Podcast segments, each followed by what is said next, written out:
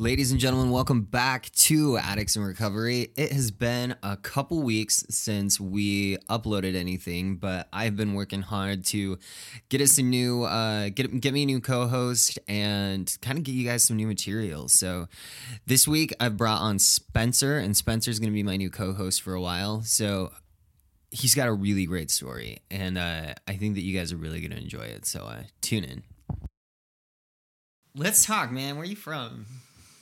Well, I'm pretty much a local boy to where we are now, which is kind of Harpenden Okay. uh, in Hertfordshire, just north of London. Um, born and raised there. Um, went to school there. Uh, it's a lovely, lovely area. Uh, green and leafy and beautiful. Oh, yeah? So yeah, it's cool, man. what was it like growing up? So A lot of people that are listening to this are Americans, so they're gonna be like, "What is it like growing up in England?" yeah, yeah. What are the cultural What's the differences? culture? Yeah, exactly. So yeah, I mean, I guess um, I my my childhood, I guess, was pretty normal up until the age of six or seven. But I mean, in terms of of growing up, um, this is kind of a really lovely, beautiful area of England. Um, you know, you can as when I was growing up as kids, you could play out in the streets until dark, and um, you know, it was a very safe neighborhood. People, I mean, not that they did, but theoretically, could, people could leave their houses unlocked, and you know, you can go round to your neighbor to borrow a cup of fucking sugar or coffee or whatever it is that people do. so you're not living in the hood. Not really the hood. No, Hertfordshire would not be described as the hood. Um, So yeah, it's it's like this this part of the world is is really like lovely leafy green suburbia. So, uh, what was your childhood like? Well, I guess um, I was pretty n- normal, at least the sort of the, the first part of it. I um, you know, my my parents were doing fairly well in their respective careers. Um, you know, my dad was a chartered accountant. Oh, he still is. Um, and my mum was doing kind of, uh, I think she was she owned a salon um, back then and uh, was doing like hair and nails and all that kind of stuff. And really, it was a a lovely family home. Um, and I think my parents were very ready to have a child. And obviously, then I came along. I was born in 1978. Only child? I am an only child. Um, Lucky.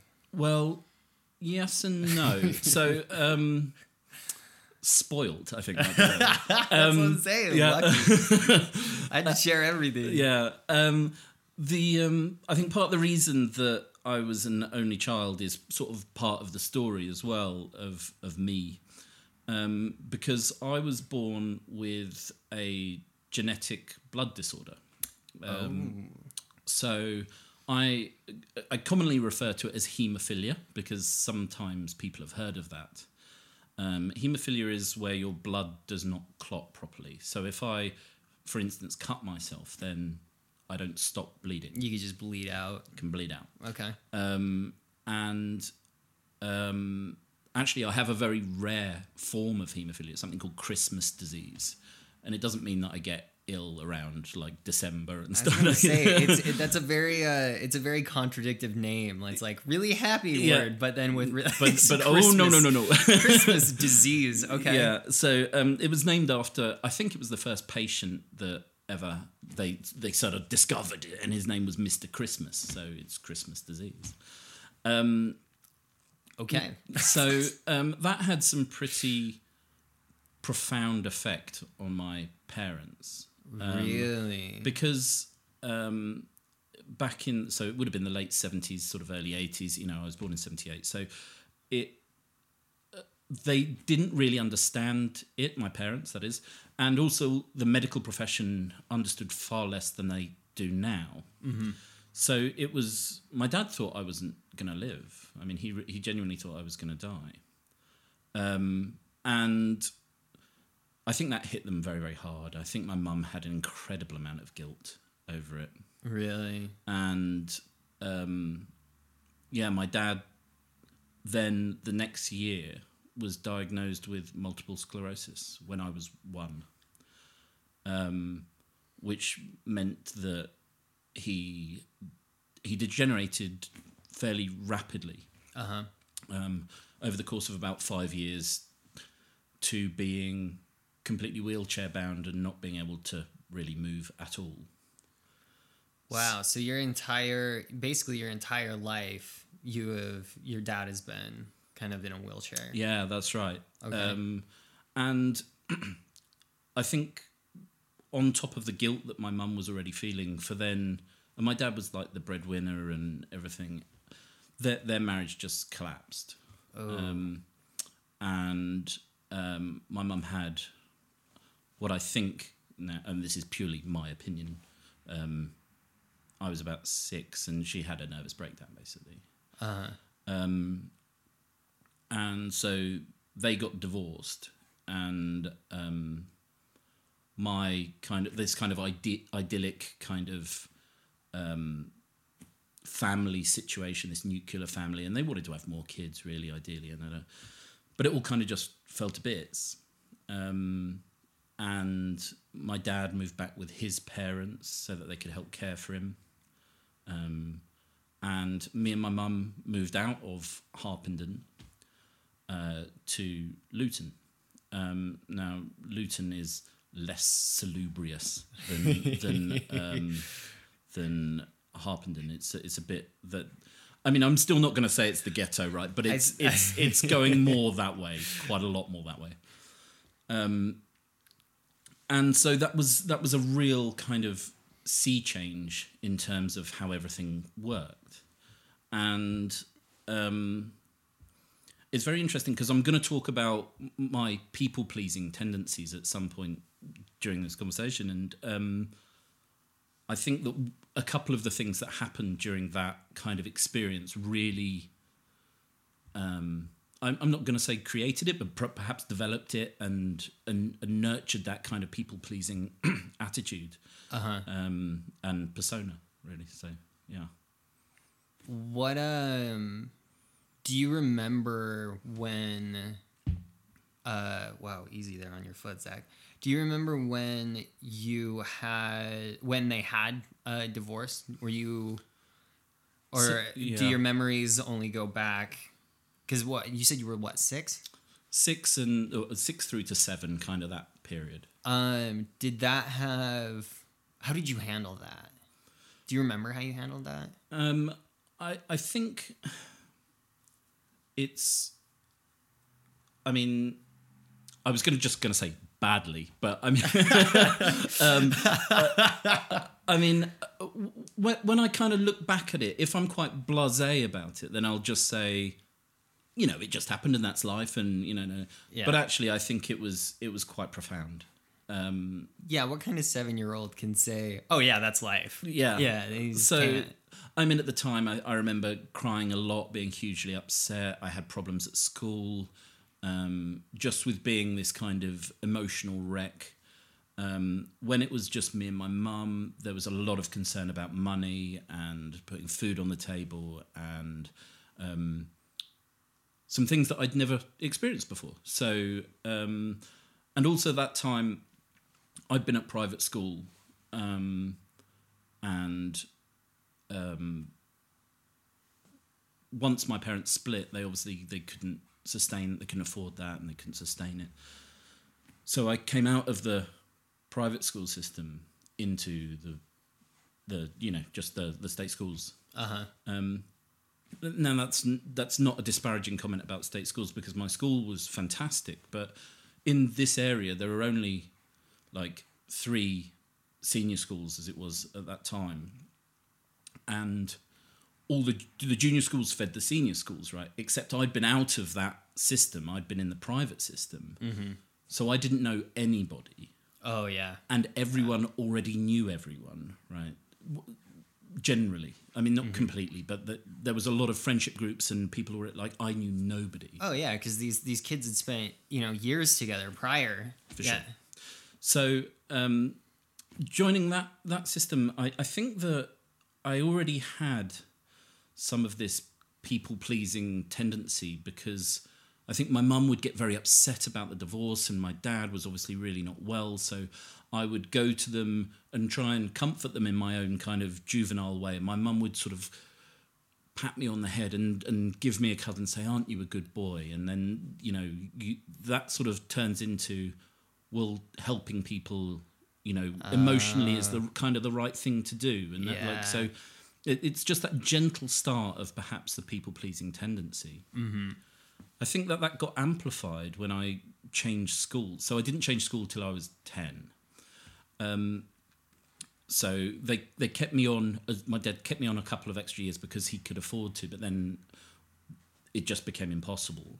So when I moved to this environment where everyone already knew each other, I I then started this kind of chameleon style persona because I just wanted to get on with everybody, and I just wanted to have friends. So I became to be very adaptive, kind of very malleable in terms of my personality, um, because you just want to fit in. Yeah, absolutely. Um, you don't want to be the one that nobody knows. Like, who's that fucking kid, right? Like, Yeah, nobody, exactly. nobody knows who you are, and like, um, so you know, kind of that people pleasing and that chameleon style personas, I think, were kind of born in me, and that's that's really. I think th- that wasn't really the start of what I would call my uh, addictive personality traits because actually I think that started earlier. Uh huh. Um, but I think it definitely fostered that within me. Um, you say that you feel like it started earlier. Do you remember uh, do having addictive qualities or addictive traits prior to that, or like do you do you think that the uh, the divorce really kind of set that off, or Yeah, I think. Um, I mean, I don't want to like. This is not a like kick the shit out of my parents kind of thing. Like, uh, you know, they, they're doing the absolute We- best they could. But and we are just- products of our environment, Yeah, of right? And everybody does the best they can. Yeah. Um, so in in terms of that, I think one of the things because I was an only child, um, I would get a lot of alone time, and um, I think w- w- the way that my my kind of addictive personality really came to the fore that I can sort of point to and go, mm, yeah, maybe like was kind of fantasy. So um, I was addicted to fantasy, like just my own world, the the creation of like magical, weird and wonderful things. Like um, my my reading, like I read The Hobbit. My dad read The Hobbit by me by J.R.R. Tolkien. I don't know if, if, you, if you know the book. Now, It's- I've, uh, now yeah, I've motion yeah, okay. picture. Yeah. Um, but it, it's kind of it's kind of it's kind of like um, it's all about orcs and swords Oh, yeah. and dragons and all that stuff. Like, and I I got really into this because it was real escapism, right? So, Mm-hmm. um, I really became addicted to to reading and this idea of otherworldly kind of stuff and just being in my own head and not it's a way of disengaging from reality. You know it was changing the way i felt basically. I uh, I've been to so many so many meetings uh, where people will sit and they'll share about how their drinking problems didn't start until they were like in their 40s or their their addicted addiction didn't show until you know they were well into their lives and uh, I, I find it really interesting because I was the same way. Uh, when I was young, I had all sorts of. I mean, any any opportunity to check out of reality using using television, using uh, video games, using anything I could to yeah escapism uh, from as damn near as like young as I can remember. I mm. used to do that exact same thing. Yeah, and I, I, you know, you can only talk about your own experience, can't you? But I mean, my suspicion is that if if a, a number of people thought about it very hard, that that maybe instead of glossing over some of that, that they might be able to find some earlier. Tra- certainly, if I talk about it from my perspective, then I look back and I see that there's this trauma that, mm. that's that's been in my life, and um, this was my coping mechanism. These are my personas that um, that I've kind of created to to face the world because inside, I have this primal idea that the world is a dangerous place and that, you know, that I need to protect this inner me because it won't be accepted. And the the personas that I created, these the chameleon stuff, the, the like, uh, and there's a bunch of different ones that I I recognize now that I had like this kind of tortured artist and like I use a lot of humor to deflect like this kind of Joker stuff and um, there's a bunch of these different facades that I put up to protect this inner like ch- inner child. Oh, yeah. and and the, the, it's just a defense mechanism against reality, right? So um, because as I've, I've I've mentioned to you before, Zach, like I one of my core value my, my core beliefs was that it's not okay to be not okay and um, I can't ask anyone for help because I would rather die than let you know I'm not okay because I have to be perfect, right? So it comes to the perfectionism facade, right? So you have to appear that everything is okay on the surface, even though you're fucking dying inside, right? You know, like, Yeah. um, you need to just make it look like it's okay. Yeah, I uh, I don't know exactly where this um where this whole perfectionism facade comes from, but uh, from from the area that I grew up in, uh, it's very prevalent, very prevalent. Everybody has to be. They have to have the perfect family, and they have to have the perfect job, and they have to live in the perfect house. And uh, instead of admitting that they're human and admitting that they uh, that they're not perfect because fucking no one is um, they'll go to the doctor and then they'll just medicate themselves right they'll uh, they'll take like xanax or vicodin or whatever that whatever they can to just calm themselves down so that they can cope with the fact that they are actually not happy um, and and we it, it just seems like we as people i in now in two different types of societies are just kind of raised that way where we can't uh, we feel like we can't be uh, off or we feel like we can't not be okay Yeah, I, I think that's absolutely spot on. And I really feel that in terms of the sort of pressures of society, that's certainly kind of one aspect. But um, we obviously care so much about what other people think about us that that's kind of a driving force behind behind a load of our actions and you know all the stuff that we do and what we say is because you know it's important to me that I look good to you. why I- yeah, do you know what I mean? Like, it- Exactly. It, it's it's so weird because because I think in my heart I think that the world's a dangerous place and that I have to protect myself against anything that's going to try and damage the inner me. But I tell you what what I've come to understand is that like I'm I'm not those facades. Right? I am not those things. And this inner like sensitive child that lives inside of my heart. I'm not that fucking thing either. Yeah? I'm uh. neither of those things. I'm just me. Yeah. Like and that's okay, man. That's just Yeah. that it's just okay. um But it's a long road that it, you know to get to Oh, that point of yeah. realization. Uh, and I am not perfect around realizing that all the time. And you know what? That's okay too, man. it's progress man progress progress not perfection Right. Uh, so you you moved schools Mm. and you started becoming this chameleon and started kind of uh, almost uh, like you said people pleasing or I guess trying to. It seems like, and you didn't you didn't say this. I'm gonna kind of put this in my own words, like uh, kind of manipulating other people into into accepting you, right? For sure. Okay. Um, how did so back from there? What? How did how did life progress? So, um, at, that, at that school, because I'd come out of private education, um, academically, I was leaps and bounds in front of everybody, like kind of like three years ahead.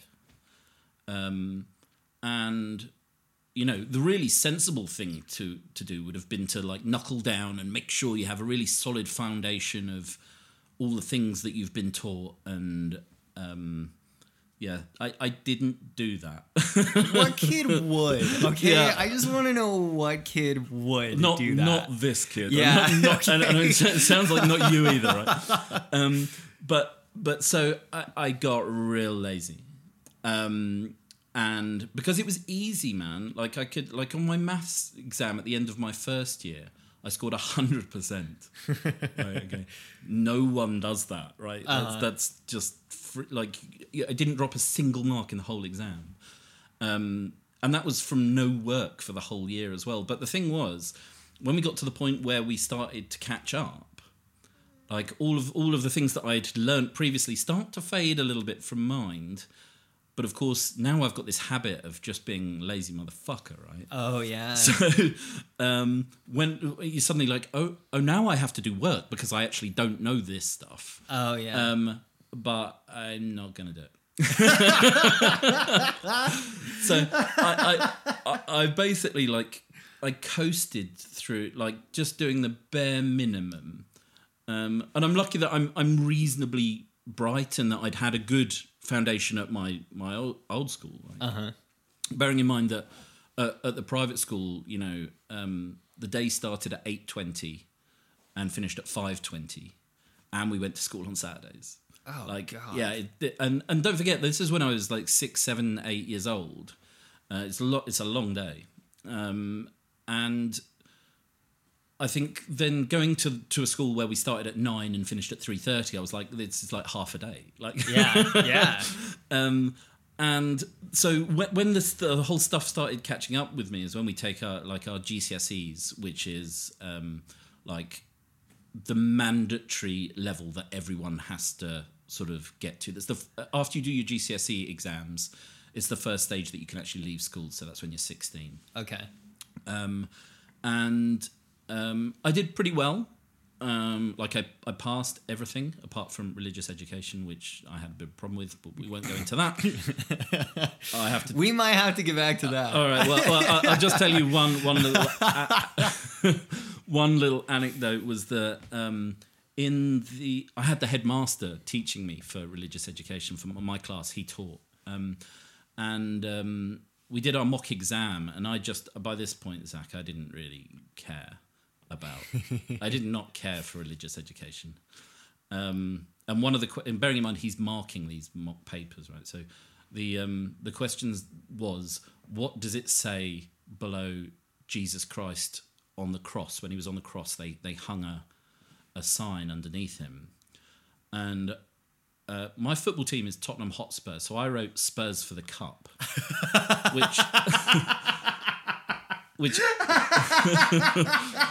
which apparently was was somewhat frowned upon.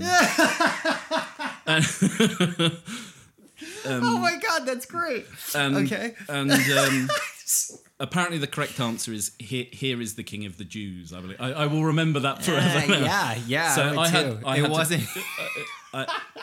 I, I had to explain that to him, and, and in the end, in the final exam, I ended up getting a G.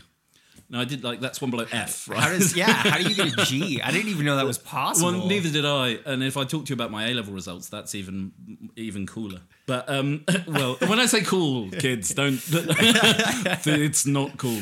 Um, the uh, yeah, it was the only G that anyone in the whole school got across all the examinations for the entire years. because I just yeah, it was it was it was not pretty. But um, yeah, so uh, in any case, I, I managed to scrape through the GCSEs. When, when after in England, um, after GCSEs, you can either leave school or you can carry on and do A levels, which is advanced level, right? Okay. So um, this is into uh, sixth form. It's the sixth year of your your um, your senior school. Um, so this is like 17, 18 Uh huh. and um, my dad had been in business, so I'd always wanted to kind of go that way. So I started doing economics, um, politics, and sociology.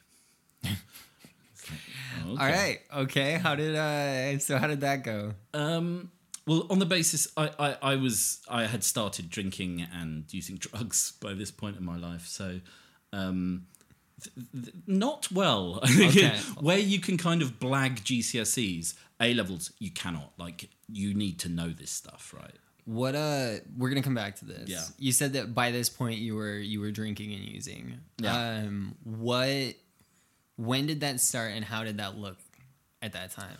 So it started. Um, I, I mean, I, I can tell you specifically how old I was, but it would have been sometime around my seventeenth birthday. Like, um, we had a party around. Mar- well, party. It was more like a sleepover of like a few mates. Like my parents had gone away, and um, I had a few mates over the house, and we found a bottle of martini, the the the, the fruit martini. Uh, martini, martini is a vermouth for anyone that, that is listening that doesn't know. Um, we, uh, do not drink it; it's disgusting, right? Um, but I we discovered it and we were like trying it, and um, yeah, I finished it. Like, Really? yeah. Um, so drank to blackout. Um, I was ill. And this is the first time you drank. Yeah. Wow. Okay. Um, and um, that was yeah, it's pretty indicative of the way that things were going to go. Actually, so um, it seems like a it seems like a sign. yeah, yeah, you'd think, right? Um, but um, as as things progressed, um, because you know, when I first started drinking, I was like this magical confidence that comes in a glass bottle. You know, like I was thinking, like, know, if only I could be more confident. If only I could talk to girls. If only, if only. And um, it seems that someone had bottled this Yeah. and now sold it on the shelves of the supermarkets and the off licenses. Um, and uh, I was like, all my problems are solved. All my problems are solved because now I have alcohol. Uh huh. And um, not only that, like there was this the fitting in thing, right? So I would have different groups of friends because of this chameleon shit that I had going on.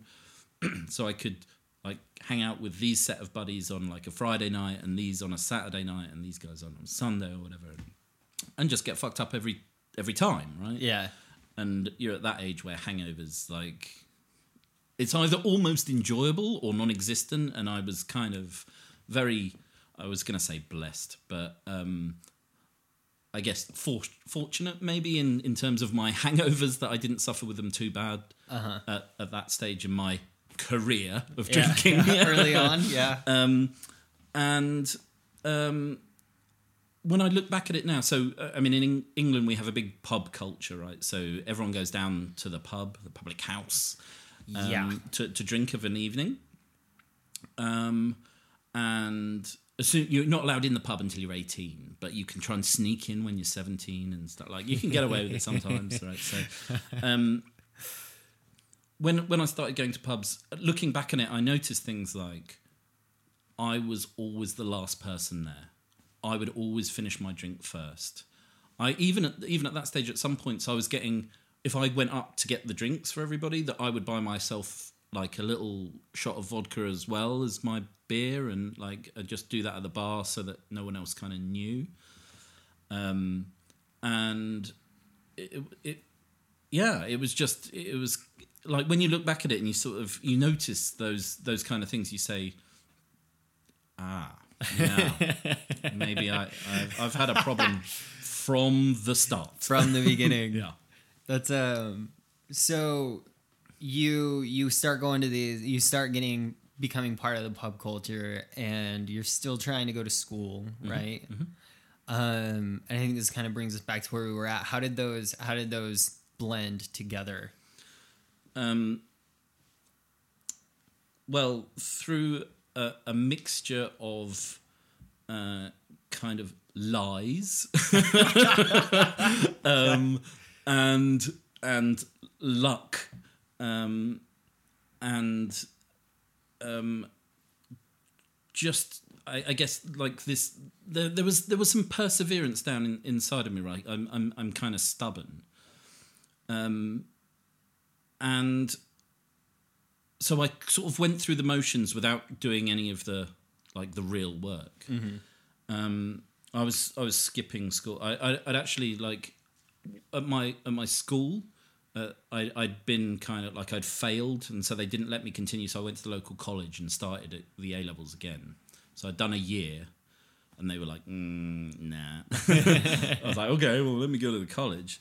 And at the college, there was um, there was a big drinking culture, um, anyway, because it's students, right? But there was also a big weed culture, um, which I was totally down with. Um, and um, yeah, we just kind of skirted around it, and I just I had this idea that just come the exams, everything would be okay. Yeah. Just I just you know it's magical thinking, really. Like we would mm-hmm. call it, like yeah, it'll be okay. Like fucking what? Yeah. You haven't done any work, you asshole. Like, you know, what, what do you think's going to happen, right? And and I have to tell you, mate, like the the, the A level results, yeah. So, well, first, I don't know if I should admit to this on a podcast. Me and my friend Paul, like one of the guys that I hang out with, this guy Paul, we we we took sociology together, and I was like, mate, I'm gonna fail this. I'm gonna fail this so badly. I go, like, we need we need to do something, right? So, he and I walked up to the town, which was just by the college, and um, we we rang in a bomb threat on the college. and like so oh uh, my god. and then we It's we, incredible. we, we, we go back down to the college and i'm sitting there in the exam like twirling my pen going like any minute now we're gonna get called out and you see these a few guys walking past in high vis jackets like you know the luminous yellow Oh, yeah. i'm like yeah baby we're gonna be out of here yeah nothing happened. Nothing happened. And and like after about an hour and a half in the exam i haven't i haven't written my name. Like uh, like i'm just like it's like what? Yeah, I'm getting out of here. you dick. What are you, what are you doing? God. so uh, it, yeah that, that went quite badly. And um i got i got my results. And um so like it goes a b c d e right? Um, Yeah. f is fail. Um and then you get a u which is ungraded right which is worse Yeah. and I was like, right, okay, what am I gonna get? Right, I opened the first one, it's a U. I was like, right, that's that's not good. that's that's not a good start. I open the next one and it says X. I'm like, dude, like what what is an X? is that wow. extra good? low- yeah, extra. you know, you know you're in trouble, right? When you have to turn the paper over and start reading the small print to try and figure out what it means. Like an X is worse than a U, so it's like where you get a U on the exam paper, but you haven't done any coursework, right? So I hadn't, I hadn't given in any. Oh, okay, coursework. you haven't So done anything. An X, right? Uh-huh. I was like, well, okay, this, this is not looking good. And then the third one, I opened it up and just in letters it says no result. like, uh, what does this mean? And um, that's kind of when you don't do any coursework and you don't turn up for the exam because I didn't, you didn't, didn't even actually go. So, and I had to lie to my parents and tell them I got three U's. Right, that's Uh-huh. that's not a that's not a good lie. Like I got three of the like, and I wasn't even got telling the truth. Like, yeah. it was actually worse. I've lied to make like. So I was like, oh fuck, man! Like I've really, I've really screwed this up. And um, at this point, like I was just like, okay, a career in drinking then for me. Yeah. so yeah, it was. I, I ended up retaking them in Oxford, and I and I passed them despite drinking a lot. Um, but uh, that was yeah, that was pretty pretty bad. after you had to uh after you had to go through the the spree of failures i'm i'm sure that that would uh i'm sure that that would invoke a whole lot more drinking and using uh i know that when i tried going to college one time and um i was i only did it because my parents were kind of pushing me to do it and so I picked the the biggest party school in the state, um, and I move, and it's as far away from my parents as possible. Uh, I'm living with family, so I have no, I didn't have to get a job, and I didn't have bills to pay or anything like that. And so I I, I register, and I I take some of the dumbest classes. Okay, so I take uh I take intro to Photoshop That's a thing. Um, That's a thing. Yeah, it's a it's a thing.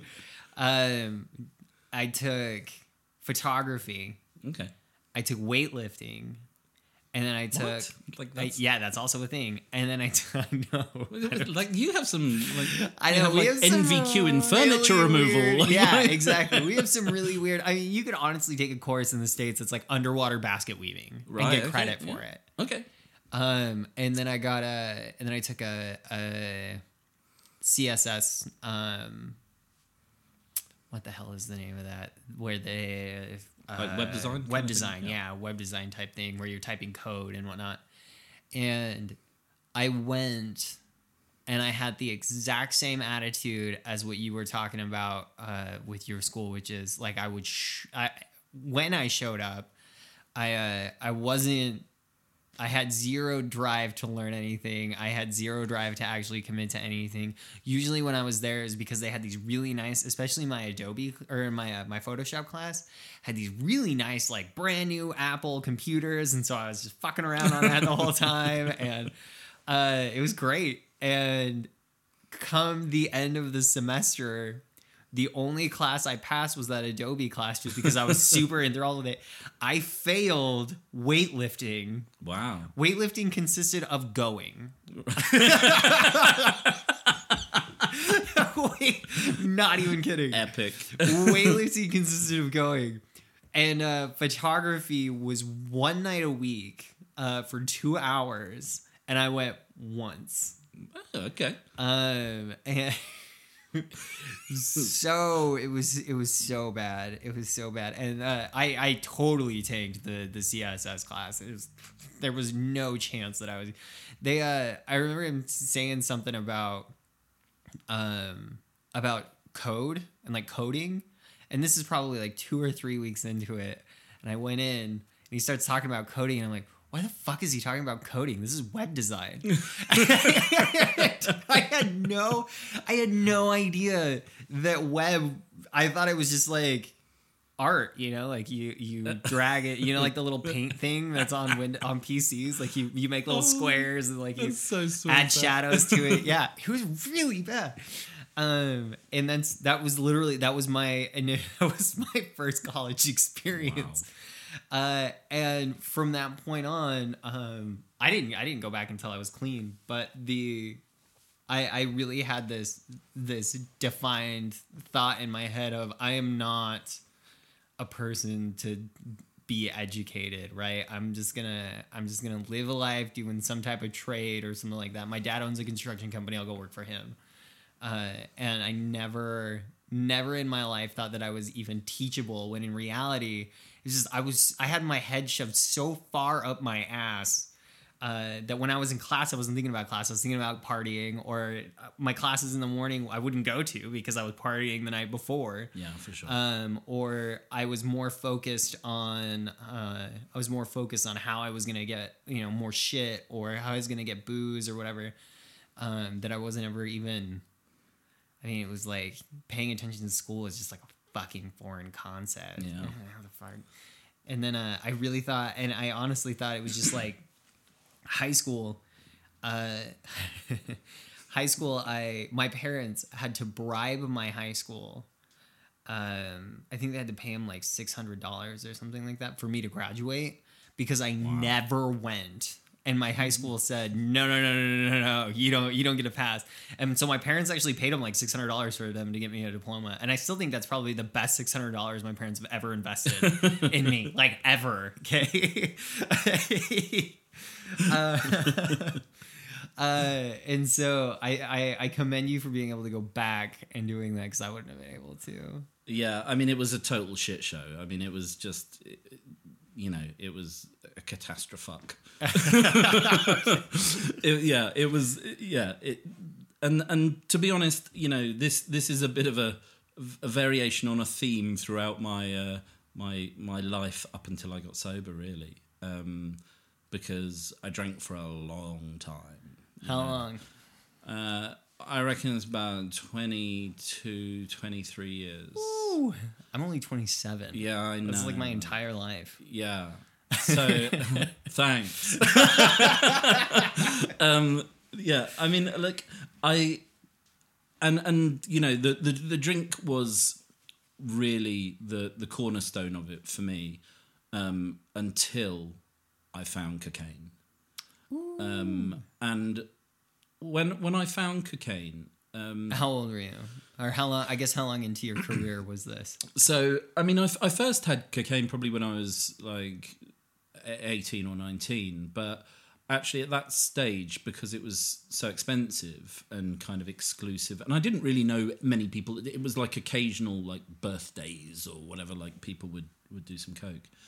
Um, it wasn't until I had become quite successful in my career and then sort of got reintroduced to it a little bit. Um, I always knew that, like, I loved how it made me feel. Um, uh, well, at the start, I did, but um, cocaine got me. Like, it really got me. Um, you know, I was doing six or seven grams a day every day. Um, Damn, how did you afford that? well, I worked in the financial city, and you know, I had a six-figure salary, and Wow. Okay. um, I've actually, Yeah. I uh, I want to touch on that. I have heard, um, usually when you hear about, um, you hear about cocaine, specifically lower. I don't know exactly how it is in like the financial industry in like New York and like the higher the, the the really high ups, but I can tell you a lot of the people that I have run into that in the states that are uh, cocaine addicts or crack addicts uh, are not part of a financial sector by any means. Like they can barely keep uh, they can barely keep like a cardboard box as a house. So the the dynamic here, I've met so many people, very very affluent, very wealthy people, um, from these these very prominent con- these companies that uh that have like horrible cocaine problems. And so is that just uh, I mean is that like a thing like throughout uh throughout kind of England because that's just what I've been noticing. I mean, I think it, it it's very hard for me to to sort of comment in terms of Other uh, people. like a massive generalization Yeah. in that sense. But I mean, I can tell you about my experiences, which is that um, it's probably not as prevalent in the world of high finance as you think. But I think when people are in the space of doing cocaine, like they're in it, like they are seriously in it. So Really?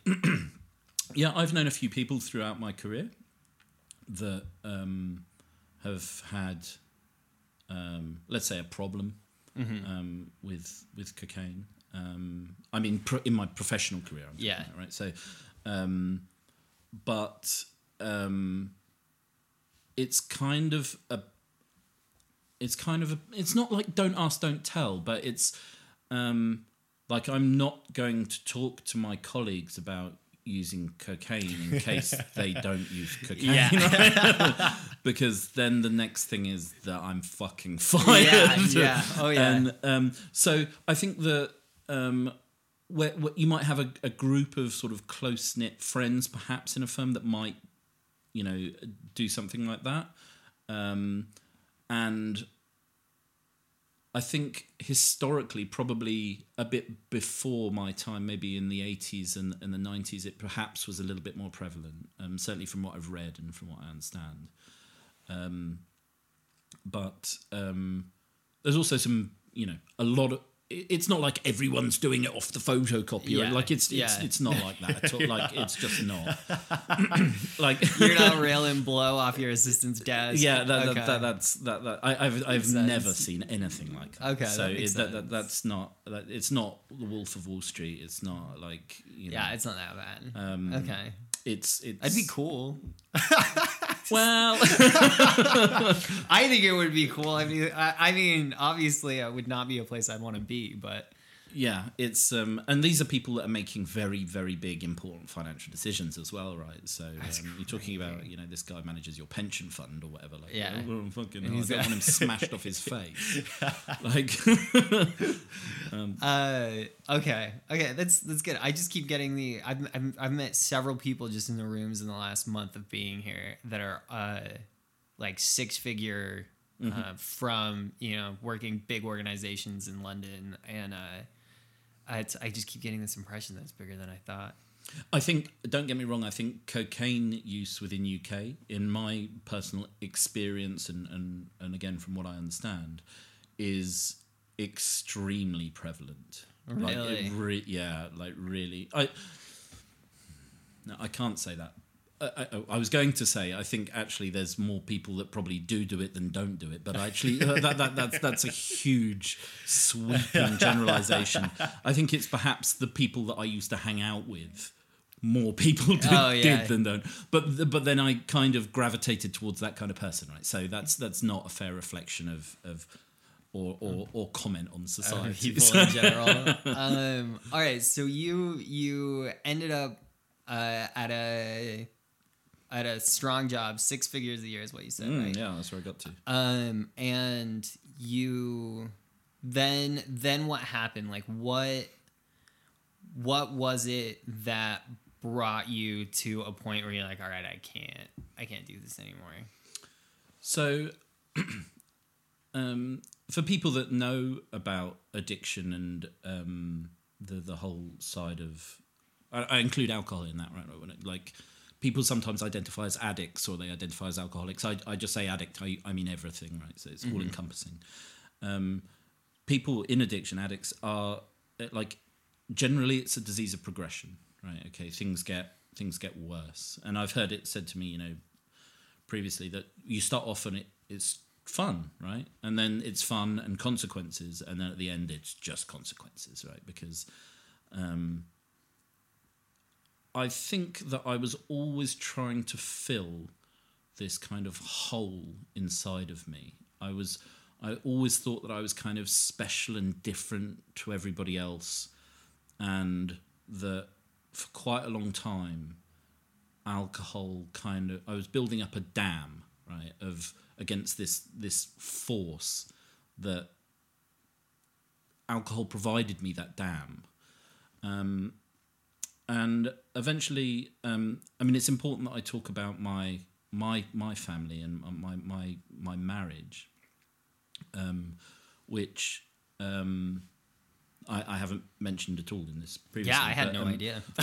yeah, yeah. So um, I I was married, um, and I think I became, and I, I have a son. He's um, going to be uh, six in January, and I think, um, first of all, this is when, when I talk about this. This is a very one-sided view that you'll get of this because obviously my wife's not here to to say her part. So um, I'm very conscious of the fact that there's an enormous amount of bias in what I say, regardless of how I try to present it. Um, but the the reality is that I was very unhappy in that relationship, um, and um, I can't tell you if um, it was because of the drinking that I was unhappy in the relationship, or because I was unhappy in the relationship that I escalated my drinking. But I found it very difficult to cope with the birth of my son. Um, at the start, it was wonderful. Yeah, it was great. You have this kind of honeymoon period. Um, and lack of sleep. I don't know how I got through that, and, but but I did, and um, I just it's not lost on me the fact that she and I have been broken up. Um, I guess kind of two years now, something like that. Like it's it, there's no definitive date really in that sense, but um, if you look at how old my son is when she and I split up, and you look at how old I was, I was just gonna make that. yeah, Yeah, I was just gonna make that reference. like if you look at history repeating, like wow. um, and of course, I've split up with her and I've come to live with my dad, which is exactly what my dad did when he split up with my mum. Like, it's exactly the same. Wow. So, um, That sounds terrifying. I would be terrified. yeah. um, and it's, it's kind of, it's, it's really hard as well because I, I had this career right, and I essentially I didn't get sacked from my job, and I won't mention any of the company names, but um, they were right. Like they they, they got rid of me, and they were completely right to do that. Completely right. Um, I was a liability by the end of it, um, and um, I'd tried to kill myself for three times, and like it was it was awful for everybody. Um, but um, of course, I left that career. I, I I just felt that I can't go back to the city because of the culture to how I to what I might be exposed to, and I, I didn't want to go back. You know, I- I- I- you know, I've been working in finance, like the sort of high finance for nearly twenty years. Um, so I kind of once I lost my job, uh, that they gave me some severance, right, and um, I basically put it all up my nose. I mean, I did though. Like I did, like um, f- fast as well, um, and I I was kind of destitute, bouncing around between living with my dad and my aunt and my my ex, and um, like no one, like I was just trouble. Like no one wanted me to be like it was a horror show. Um, until I had a conversation with my aunt one day. We were driving um, not far from here actually, and um, I just said to her, I- "I'm not in control. This has got me. Th- Like I am." Even I was at the stage where you know, when I'm using cocaine, I'm on my own. Right, no other fucker is with me. I want to be on my own. Um, and you know, I'm snorting coke to stay awake and then drinking to try and go to sleep. right? Okay, like this. this. People that are like this Oh, will be no stranger to a lot of people, right? Yeah. Um, and like it's not fun. Like I'm I'm doing cocaine on my own with the curtains closed, probably crying, thinking about how bad my life is, and like.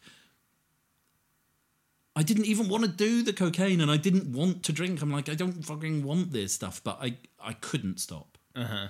I remember looking at myself in the mirror just like like 4 a.m. like one shitty like Monday morning, looking at myself going, why can't you stop using drugs? Why can't you stop? And I thought, fuck, I'm in trouble here. So I spoke to her and I said, look, this is this has got me. This has got. I I feel like I'm not in control of my actions. Like I'm not responsible. Like I'm not. Like, uh, like Yeah. I, I I wasn't trying to absolve myself of responsibility, though I think I probably was at the time because I was at the height of my addiction then. And um, basically, she made some calls to various different rehab facilities, um, and she saved my life, right? Because um, she found a place in Thailand, a rehab, right? Okay. Um, now it's there's it's a form of medical tourism because rehab here, I think in the same as in the US, like it's really expensive. Yeah, it's crazy Um, expensive. like really, really expensive. You're talking, you know, could be ten thousand pounds for the month easily, oh yeah, easily. the I one mean, I worked at was thirty thousand a month. yeah, for sure. That's not uncommon, right? Um, and I know some of the high profile name. Again, I don't really want to say the names, but um, they could be like a thousand pounds a day, which Mm-hmm. is similar to what you're saying. Um, so she found this place called Hope in Thailand. Um, I will say the name of that place because what what a place! What an amazing place. Um, these guys they they saved my lives. They they saved my lives. I Yeah, have more than one their lives. Um, uh, like it, it was. I was ready. I was I was done, Zach. I mean, I was so broken, so utterly broken that I surrendered. Like I just said, I will do whatever you tell me. Just fix me. Um, and I think that's. I've referred to this before as kind of. It's almost like step zero, right? Okay. I hadn't admitted l- that I was powerless over alcohol and that my life had become unmanageable, but I knew that something had to happen. I, I had that willingness Um, and I think that only comes from that kind of rock bottom, like that absolute. I mean, don't get me wrong. I'm not saying like every rock bottom has a trap door and all this stuff. Like, there's always further to to fall. But I'd I'd hit this rock bottom where it's just like I don't want to live like this, mm-hmm. and that means either like not living or carrying on. But I don't know how. I can't live without cocaine and alcohol, so I don't know how I live. I don't know how this works. Um, so anyway, she she, she uh, essentially bought me a ticket over to Thailand, um, and paid for the first part of my stay, and then my, my dad paid for the last part. Um, and I stayed there for three months. Um, now I can't remember the exact numbers, but it's about six thousand pounds a month, um, which is quite cheap, Mm-hmm. Relatively speaking. Yeah. It's still a huge amount of money, right? Oh yeah. Um, and in going over there, you just get this most amazing community of people that are all there to get better. Um, you get a fantastic education into what addiction is and how it works. Um, you do step work and you know in as much as you can because you're not being sponsored over there but you can still do steps you know like one two three whatever um, and work around that we did a lot of cbt therapy um, but the real game changer for me was mindfulness because um, I'm I had not considered myself to be a spiritual person. I've told you briefly about my interludes with organized religion in the past. Um, the For the cup. uh, the right. In any case, It is the, totally something I would have done too. yeah, yeah, yeah, right. Um, but I went over there and um, learning about mindfulness and really about Buddhism. Um, now, Buddhism was a game changer for me because, um, right, and, and just before I start talking about Buddhism, I, I just want to say, like, I'm a lay person. I'm a, a lay Buddhist in that sense. Like, I'm not an expert in any of this stuff. It's it's all from my personal learning and experience, and um, I just found that mindfulness was an absolute game changer because it enabled me through the practice of meditation and um, concentration and kindness to really think about life and it really gave me a chance to reflect um, and I have so much respect for the mindfulness teacher over there, a guy called Paul Garrigan. Um, and really, the Buddhism is not in in the sense that I I understand it a religion. Um, I mean, it it obviously is a religion, but um, you know that as a Buddhist, you don't worship Buddha as a god. He was just a guy. He was a prince, actually. But um, it's just this idea that there is an end to suffering. Um, and that end to suffering is in seeing the world as it actually is, not as how you think it is. Um, and that just, it was so powerful for me. But, you know, I didn't have a, I would have said to you, like, I'm not a spiritual person at all before it. Like, if you'd have spoken to me before I went about meditating and like, yeah, I'd be like, get the fuck out of here, man. Like, what are you talking about? Same way. um, and um, now it, I, I would say it's arguably been the most important thing in my recovery. Um, just having some of the principles and and the like when I think about Buddhism, I think about it as a philosophy really rather than a religion. Um, and just as I was going through it and learning about it through my mindfulness classes, I was just like, shit, man, this just makes sense to me. Like this really, it seems very straightforward, very very straightforward, um, and it's kind of intriguing as well because like it challenges some of the views that you've held traditionally. Um, and at the same time, I'm going through all my therapy and CBT and just kind of those the the kind of pillars that and they you have to do physical exercise while you're there every day as well. Well, f- five days a week. Um, so I think this idea of like counseling, CBT, mindfulness, and exercise forms this triumvirate of you know the pillars of your recovery, which I think is absolutely critical for me mm-hmm. in my recovery. Like it's it's it's so important to have all three of those aspects. You know, to to be able to challenge your thoughts with some of the CBT tools and say, you know, is this really how it is? And with mindfulness, just to take time for yourself and to think. I, I you know I sometimes will just sit and think um, about the Four Noble Truths of Buddhism or some of the underlying principles, like I said, and it's just it's just wonderful and beautifully simplistic in, in, in its it's elegant in its simplicity.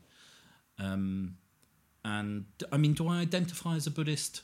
I mean, I, I do sometimes. Yeah. I mean, I'm not not consistently, but um, oft, often I will. And um, you know, I, I love my meditation, and um, you can see my little shrine to Buddha just over to the side there, and um, it's um, it's powerful, and um, you know, anyone can meditate, and it's a case of of, of training, um, training your mind, and I wouldn't say that I'm I'm not perfect at it. I in fact, I, you know, really, I'm still I've been meditating for like two years, and I, I'm I'm still really a beginner. Um, so it's I'm, hard. That shit is hard to silence your mind. Holy shit! Like, Yeah, I think that that's that's a bit of a common misconception around meditation, and and I'd love to talk about that more, perhaps another time. okay, Um, but um, not that I'm an expert in any way, but um, you know that like trying to think of nothing is is impossible. Like you, you can't think of nothing. I can make it about fifteen seconds. Well, if, you, if, you're, if you're thinking about nothing, then Then you're the- still the thing- thinking about something. Yeah, right? because nothing is something, right? yeah, that's a good point. that's a really good point. So, um, like the idea really around um, starting through meditation um, is to practice concentration, actually. So, um, i i- it's really s- something called sati in, in the Pali language or, or samatha, um, which are one one half of the the path to, to mindfulness. So focused, sustained concentration Yeah, is, is really the first step towards enlightenment via meditation. The other half of the equation is something called vipassana, which is um, insight. Um, and and there, there are a few fundamental insights that um, but and you know, and the, the one that, that I have tattooed on my arm, that's you know, I have this too shall pass on my arm, which is a, is a saying that I absolutely adore. It absolutely, you know, it speaks to me, and really that is a tenet of Buddhism actually, because the first kind of key jewel in the um, the shrine of Buddhism is something called impermanence, which is recognizing that everything changes all the time everything. Um, in fact, the only thing that is permanent is impermanence. Yeah. Uh, which That's a really good kind of a point. head fart, Yeah. right? But, but um, look, I don't want to go down the, the rabbit hole of talking all about Buddhism at this stage. But the, the, the, this idea of, of impermanence is not. I mean, intellectually, I can know that, right? I mean, you can say, Yeah. right, you know, since you and I came into this room, we are different people. You know, your your hair's probably grown a bit, and your fingernails have grown, Oh, like, yeah. and everything changes, right? Um, but I'm talking about experiential, like it's actually having that insight. Um, and it's not something that you can just figure out. It's not. It's not an intellectual exercise. This is a deeply spiritual, experiential process, um, and it's you know it could take a lifetime to master it, but um, it's all about the journey. Really, the journey is the way. I uh I really like the way that you uh that you describe that, especially meditation, because there are a lot of misconceptions on everybody has their own uh different meditations, right? And uh my immediate instinct is to think like shut your mind off, right? But there are you're you're absolutely right. Um focusing or or concentrating and just kind of coming to I guess acceptance of reality. Uh, it's really, it was really good. That was really poetic the way that you said that. Oh, I'm glad you enjoyed it. So you, um, you, you went to treatment and you've been doing this now for two years, right? Uh, well, I'm gonna be coming up 18 months clean uh, in about a week. In about a week. Wow, dude, that's fucking awesome. Uh, Uh, oh no, I tell you, it's the first days. No, two weeks. Two weeks. two weeks. Okay, so you've been coming up on a coming up on two years now. What is how is life? How is life now compared to what was then? Well, this is the point where I'm meant to say that everything's fantastic and uh, all my Don't dreams have come 'em. true. And Don't don't don't I, uh, bullshit them. Like, I love asking this question because everybody has a different take. on yeah, yeah. So, like, is my life fantastic and great? No. Is do I want to kill myself? no. right. So it it it. What can I say? It's immeasurably better than it was when I was using.